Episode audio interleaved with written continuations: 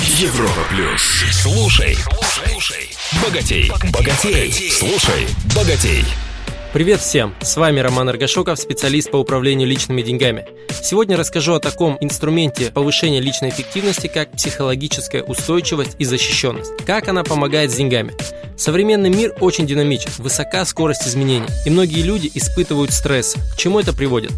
У нас есть определенное количество энергии и сил, которые мы можем вложить в работу и решение личных задач в течение дня. Во время стрессов и переживаний мы теряем энергию, накапливаем усталость.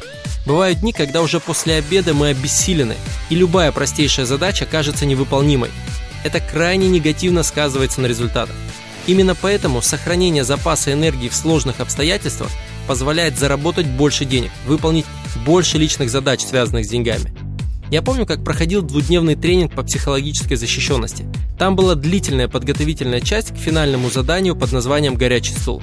Это когда ты садишься в центр круга участников тренинга, и в течение 10 минут они в твой адрес очень жестко высказываются по поводу внешности, характера, привычек, чего угодно – то, что я учился со своими друзьями, усиливало мою прокачку. Они знали все мои болевые точки и вспомнили все, что могли. После возвращения с тренинга я заметил такую вещь.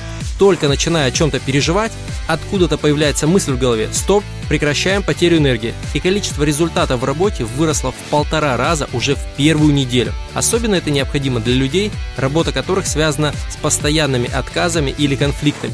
Конечном итоге Основной инструмент психологической защищенности – повышение уровня уверенности в себе. Чем больше вы в себе уверены, тем больше вы защищены. И способов повысить уверенность в себе очень много. Я никому не посоветую без профессионального присмотра выполнять то самое упражнение «горячий стул».